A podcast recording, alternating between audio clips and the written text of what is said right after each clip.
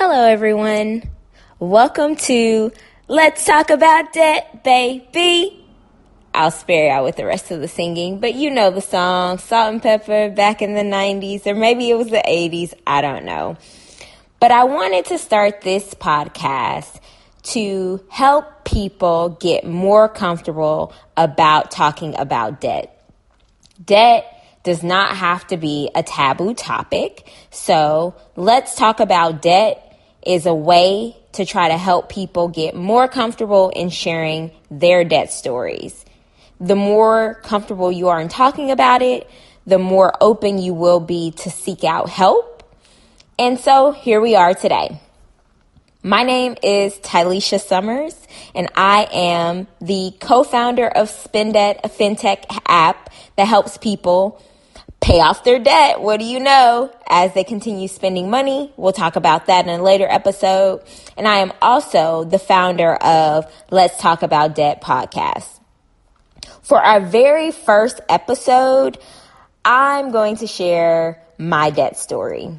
It's actually my husband and I's debt story, but I wanted to take the time before I ask anybody to do something that I wouldn't do. I figured I'd be the first one to talk about my debt story to just get it out in the open and help start the discussion. Okay? Are you ready?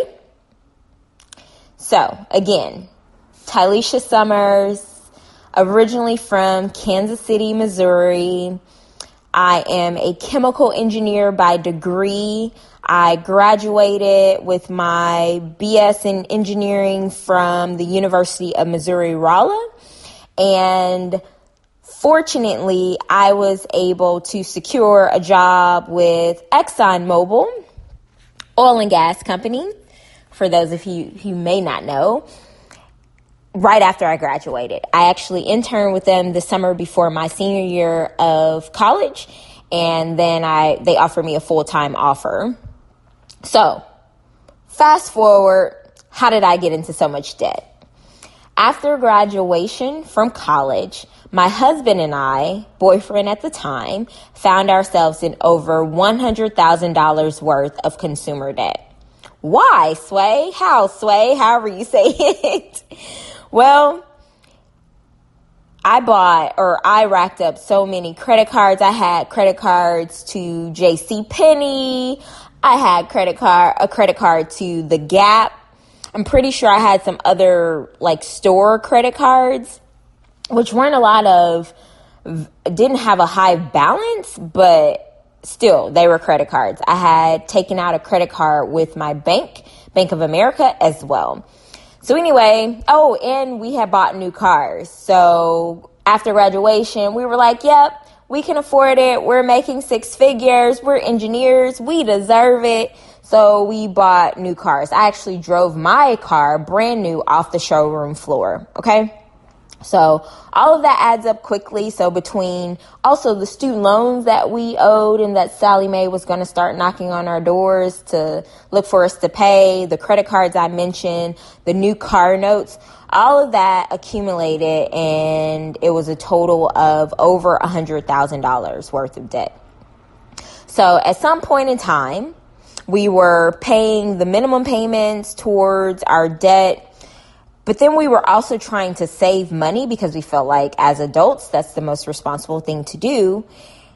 But I realized and I felt like we weren't making any progress, like we were losing. How can we have all of this debt? We're paying towards it, but it's only going towards the interest and not the principal. And then we're trying to save money, but we still owe all this money. So I just felt like we really weren't gaining any traction. So I talked to my husband and we decided to make a change in an effort to allow us to start controlling our money versus our money continuing to control us. So we hired a financial advisor and we set a get out of debt free plan. But to start, like, what does that even look like? To start, we first had to come to the realization and write down and face all of the debts that we owed. And that was just a big effort in and of itself because, like, we were dating, so like he was taking care of his bills and his debt, and I was doing the same on my side. But this was the first time that we actually came together and listed all of our debts together. And we were like, oh, you owe that much, and oh, you have that. And so it was just a good, transparent moment that we had between each other. Okay, so we listed all of our debts. We listed how much we were currently paying towards them and the amounts that we owed. And then we looked at how much were we spending on everything else, like how much were you, or just our regular everyday spending habits. And we, through that exercise, found out that one, we were wasting a lot of money, but we were wasting a lot of money on food, entertainment, shopping, and what that told us was that we had a lot more money that we could be putting towards our debt to help us get out of debt faster versus just spending it on things that we didn't need and just continuing to have this debt for a longer time. So we decided, we actually chose what year we wanted to become debt free. And based off of that, our financial planner told us, okay, this is how much you can comfortably or you want to comfortably put towards or, you know, on top of the debts that you're paying today. And so we're going to focus on that first debt. We're going to pay minimums on everything else. And we're going to allocate all of that extra money to that first debt.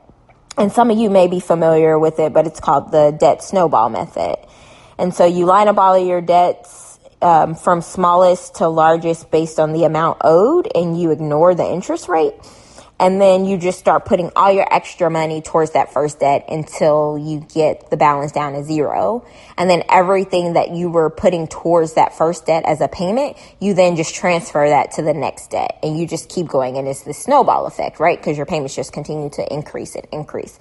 And over time, you really make a difference. Okay. So that's, those are some of the things and tips and things or ways in which we set up that debt free plan and became debt free. In addition, we like I started a side business called Two Hands One Mind where I'm arts and crafty so I would paint murals on people's walls at their jobs, you know, like their small businesses, beauty salons, you name it, I would do that. I was also like a DIY, do it yourself guru, if you will, for a nonprofit organization. And so I would do projects for them. We, of course, you know, the typical garage sales, get rid of stuff that we don't need and try to make a little extra cash off of it versus just simply donating it. So we had a few other tips and tricks along the way to really try to help us um, accelerate the debt payoff. So it took us about seven years to become debt free. Oh, by the way, let me not forget, we had purchased a home during that time as well, and we actually sold our home um, and downsized. And so some of you were like, wait, you sold your house, you moved into an apartment, like I'm not ready for that life, I'm not signing up. And that's fine. But again, I'm telling you my story and I'm telling you how we became debt free and how freeing it, it is and how freeing you feel once you see your first debt paid off and see a zero balance. And so, yeah, you're going to have to make sacrifices along the way, and it's up to you to decide what sacrifices you want to make. So the decision is yours. I'm just telling you how we did it. So I think that's enough talking for now. I've given you our story, a few ways in which we paid it off, how we accelerated, how we set a plan, stuck to it most of the time because we're not perfect, but we became debt free.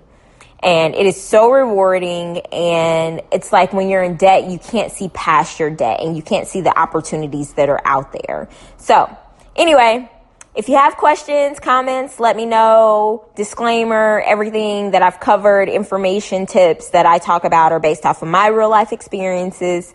They're my opinion only. So, until next time, let's talk about that, baby. Let's talk about you and me. Let's talk about all the good things and the bad things that may bring. Let's talk about it. Let's talk about it. Let's talk about it. Let's talk about it.